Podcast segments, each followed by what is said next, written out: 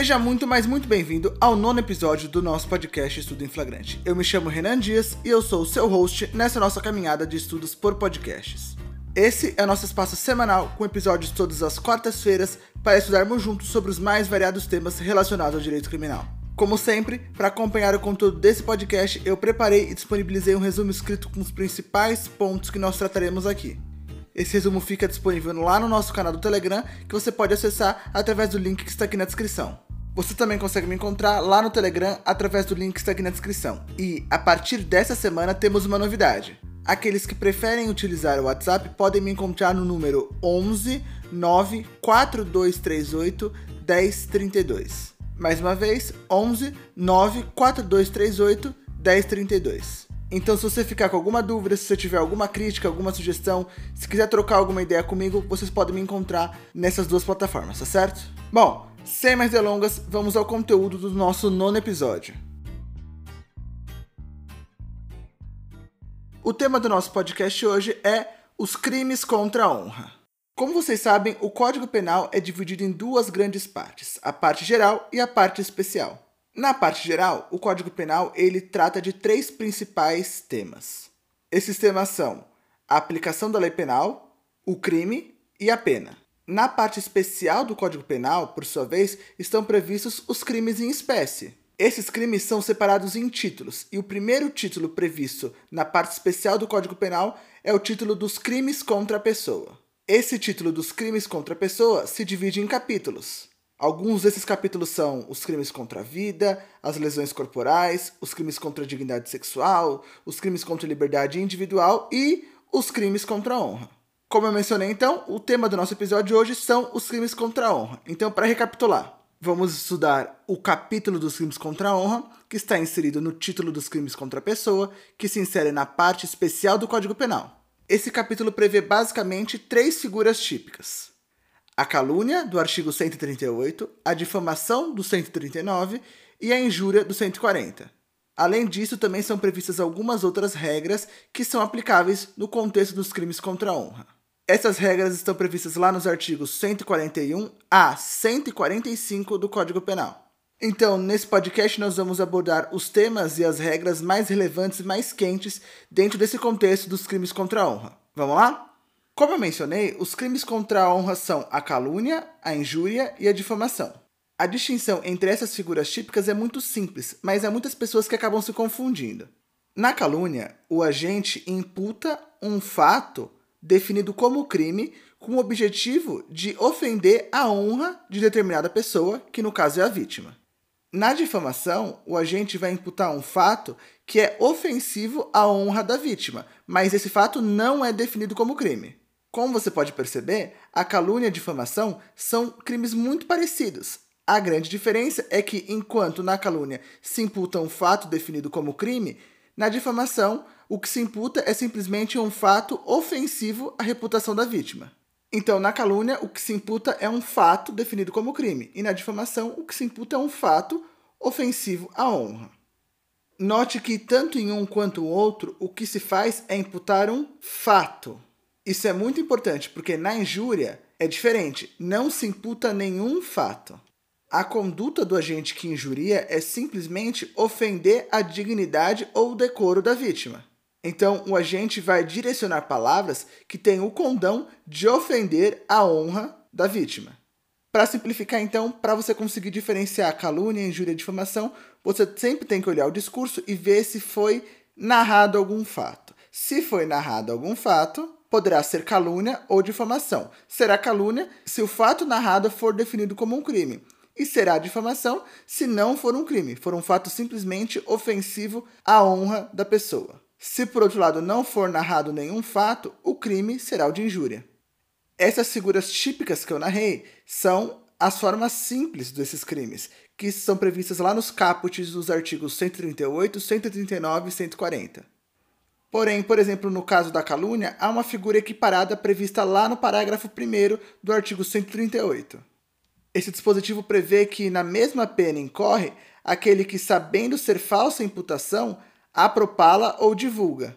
Então, também cometerá calúnia aquele que, sabendo ser falsa informação, dissemina a informação, ou seja, dissemina o fato definido como crime. A injúria tem outras duas muito importantes figuras, que é a injúria real, prevista no 140, parágrafo 2, que é uma figura qualificada da injúria simples, e a injúria racial, prevista no parágrafo 3. Essa injúria também é chamada de injúria preconceituosa. A injúria real, que é do parágrafo 2, é aquela consistente no uso da violência ou das vias de fato que, pela sua natureza ou pelo meio empregado, se considera aviltante. Imagine que durante uma discussão, Tício, na frente de muitas pessoas, dá um tapa na cara de Mévio.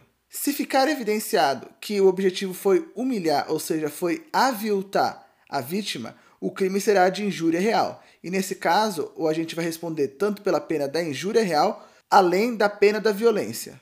Na injúria racial ou na injúria preconceituosa, a injúria consiste na utilização de elementos de raça, cor, etnia, religião, origem condição de pessoa idosa ou portadora de deficiência.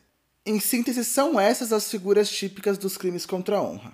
Então, mais uma vez, para recapitular: na calúnia, o agente imputa um fato definido como crime. Tem uma figura equiparada lá no parágrafo 1 do 138 que diz que se a pessoa sabe que essa notícia é falsa e a divulga ou a propala, também se dirá nas mesmas penas da calúnia. Na difamação, o agente imputa um fato ofensivo à reputação da vítima, mas esse fato não é criminoso. Por fim, na injúria, a lesão à honra se dá de maneira direta, não mediante a imputação de fatos, mas sim mediante a ofensa à dignidade ou ao decoro da vítima. Lembrando também que essa injúria pode ser uma injúria real, quando ela é praticada mediante violência ou vias de fato, quando o objetivo é aviltar a vítima, quando o objetivo é humilhar a vítima, ou essa injúria ela pode ser racial, ou também chamada de preconceituosa, quando essa injúria consiste na utilização de elementos de raça, cor, etnia, religião, origem, condição de pessoa idosa ou portadora de deficiência. Bom, na calúnia e na difamação, o bem jurídico tutelado é a honra objetiva. Grosso modo, a honra objetiva nada mais é do que a percepção social sobre determinada pessoa. É, por exemplo, a imagem dela perante terceiros. Por outro lado, na injúria, o bem jurídico tutelado é a honra subjetiva, que é o autoconceito que a pessoa tem de si mesma. Então, quando numa calúnia ou numa difamação se imputa um fato, o que se faz é proferir um discurso que tem o condão de manchar, de macular a imagem, ou seja, a honra objetiva da vítima. Por outro lado, ao injuriar determinada pessoa, o agente visa ferir o autoconceito dessa pessoa, ou seja, sua honra subjetiva. Guarde essa informação, inclusive para você se lembrar do momento de consumação dos crimes contra a honra. Ora, se na calúnia e na difamação o objetivo é proteger a imagem social dessa pessoa, ou seja, a honra objetiva da vítima, esses crimes somente se consumarão quando o fato narrado chegar ao conhecimento de uma terceira pessoa que não a própria vítima. Por outro lado, na injúria, como o objetivo é proteger a honra subjetiva da vítima, ou seja, a sua dignidade, o seu decoro, o crime vai se consumar quando a injúria chegar ao conhecimento da própria vítima. Outro tema muito importante quando se trata de crimes contra a honra é a exceção da verdade. A exceção da verdade é um mecanismo de defesa pelo qual a pessoa que é processada por um crime contra a honra tem para demonstrar que aquilo que ela disse é verdade. Imagina que determinada pessoa é processada por dizer, por falar que viu determinada pessoa se apropriando de coisa que não era sua. Nesse caso, há a possibilidade do réu opor uma exceção da verdade para demonstrar que aquilo que ela disse não é um fato falso, e assim demonstrar a atipicidade da sua conduta. A exceção da verdade somente é cabível nas hipóteses em que se imputa um fato, ou seja, nos crimes de calúnia e difamação. Aliás, não faz qualquer sentido em caber a exceção da verdade de um crime de injúria. Primeiro, porque sequer se imputa algum fato para se atestar se ele é verdadeiro ou falso. Segundo, a lesão causada foi a honra subjetiva, de modo que, ainda que seja um fato verdadeiro, houve uma lesão à honra subjetiva da vítima. Imagine que se trata de uma injúria preconceituosa na qual o agente chamou a vítima de perneta, uma pessoa com deficiência, e ofende a dignidade e seu decoro, chamando-a de perneta. Não cabe uma exceção da verdade para provar que essa pessoa é perneta, entende? Como eu disse, não faz sentido algum caber exceção da verdade num crime de injúria. Então, caberá exceção da verdade apenas no crime de calúnia e no crime de difamação. No crime de calúnia, a regra é que sempre se admite exceção da verdade. Pensa, se o tipo penal fala em imputar um fato falso, a regra é que sempre o agente possa comprovar a tipicidade da sua conduta, ele sempre possa provar, mediante a oposição de exceção da verdade, que aquilo que ele disse é um fato verdadeiro e que, portanto, sua conduta não é típica. Não caberá, porém, exceção da verdade em três hipóteses previstas lá no parágrafo 3 do artigo 138 do Código Penal. Esse dispositivo prevê: admite-se a prova da verdade, salvo 1. Um, se constituindo o fato imputado crime de ação privada, o ofendido não foi condenado por sentença irrecorrível.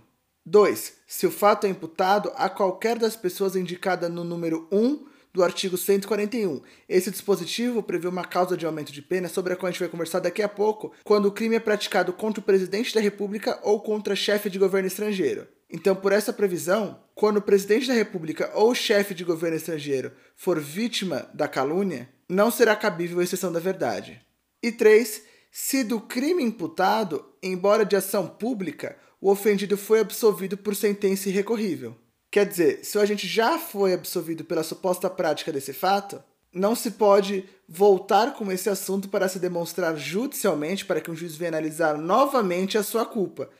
Como eu mencionei então, na calúnia, a regra é que sempre caberá a exceção da verdade, exceto nesses casos. Agora, na difamação, a situação é o oposto. Somente caberá a exceção da verdade em uma única hipótese, que é a hipótese do parágrafo único do artigo 139. Esse dispositivo prevê a exceção da verdade somente se admite se o ofendido é funcionário público e a ofensa é relativa ao exercício das suas funções. Isso ocorre porque na difamação acaba sendo irrelevante se o fato é verdadeiro ou falso, ao contrário do que ocorre na calúnia, porque lá na calúnia o fato necessariamente tem que ser falso. Na difamação, ainda que o fato seja verdadeiro, se ele tiver o condão de ofender a sua reputação, essa conduta será difamatória e, portanto, criminosa. Há um caso, porém, que essa situação muda, que é justamente o caso do servidor público no exercício das suas funções. Justamente porque, nesse caso, prevalece o interesse da coletividade na apuração da veracidade do fato imputado.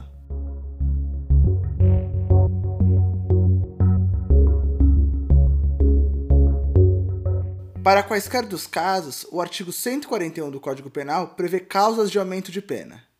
Esse dispositivo prevê que aumentam-se as penas dos crimes em um terço se é cometido contra o presidente da República ou contra chefe do governo estrangeiro, contra o funcionário público em razão das suas funções ou contra o presidente do Senado, da Câmara ou do Supremo, na presença de várias pessoas ou por meio que facilite a divulgação da calúnia, da difamação ou da injúria, ou nos crimes de calúnia e difamação se a vítima é maior de 60 anos ou portadora de deficiência. O pacote anticrime inseriu aqui dois dispositivos, dois parágrafos, que também são majorantes, são causas de aumento de pena. O parágrafo primeiro prevê que, se o crime é cometido mediante paga ou promessa de recompensa, a pena é aplicada em dobro. E o parágrafo segundo prevê que, se o crime é cometido ou divulgado em quaisquer modalidades das redes sociais, da rede mundial de computadores, aplica-se o triplo da pena. Indo além, no artigo 142, o legislador previu causas de exclusão do crime. Eu não vou mencionar essas hipóteses uma a uma, mas guarde apenas que elas se aplicam à injúria e à difamação, portanto, não há previsão de exclusão do crime para a hipótese de calúnia. O artigo 143 prevê que, se o querelado, ou seja, se o réu no processo penal, antes da sentença, se retratar cabalmente da calúnia ou da difamação, fique isento de pena. Nos termos do parágrafo único desse dispositivo, a retratação tem que se dar pelos mesmos meios em que se praticou a ofensa. Mais uma vez, a retratação só é cabível nos casos em que se imputa um fato. Para que seja possível voltar atrás no que foi dito, deve haver um fato que tenha sido narrado. Então, nos casos de calúnia e difamação, em que até a sentença o réu venha a desmentir tudo o que disse, voltando atrás no que disse, se retratando integralmente, ele ficará isento de pena. Pouco à frente, o artigo 144 traz uma previsão bastante interessante. Olha o que esse dispositivo diz. Se de referências, alusões ou frases se infere calúnia, difamação ou injúria, quem se julga ofendido pode pedir explicações em juízo. aquele que se recusa a dá-las ou, a critério do juiz, não as dá satisfatórias, responde pela ofensa. Esse dispositivo prevê uma faculdade de uma suposta vítima de crime contra a honra. Trata-se aqui de uma espécie de pedido de esclarecimentos. Então, a suposta vítima de um crime contra a honra pode comparecer em juízo pedindo que o suposto agressor venha se explicar. E, em havendo uma explicação não satisfatória, o juiz pode reconhecer que ali houve um crime contra a honra. E para concluir, no artigo 145, o legislador previu uma regra que altera o tipo de ação penal dos crimes contra a honra. Esse dispositivo vai prever que, como regra, os crimes contra a honra são de iniciativa privada. Eles se procedem mediante queixa. A primeira exceção é a injúria real, da qual resulta lesão corporal. A injúria real, como a gente conversou um pouco antes, é a injúria do artigo 140, parágrafo 2, aquela em que a injúria é praticada mediante uma violência ou vias de fato. Nessa hipótese, se a violência ensejar uma lesão corporal, esse crime será processado mediante ação pública incondicionada. A segunda exceção é o crime praticado contra o presidente da República ou contra o chefe do governo estrangeiro. Nessas hipóteses, a ação penal será condicionada à requisição do ministro da Justiça. Por fim, a última exceção é do crime praticado contra o funcionário público e a injúria racial. Nessas duas hipóteses, a ação penal será pública condicionada à representação do ofendido. Ressalto aqui a súmula 714 do Supremo, que diz que é concorrente a legitimidade do ofendido, mediante queixa, e do Ministério Público, condicionada à representação do ofendido, para ação penal por crime contra a honra de servidor em razão do exercício das suas funções. Então, se o crime for praticado contra o servidor, pode optar o servidor por oferecer a queixa-crime ele mesmo ou representar para que o MP venha propor a competente ação penal em face do infrator.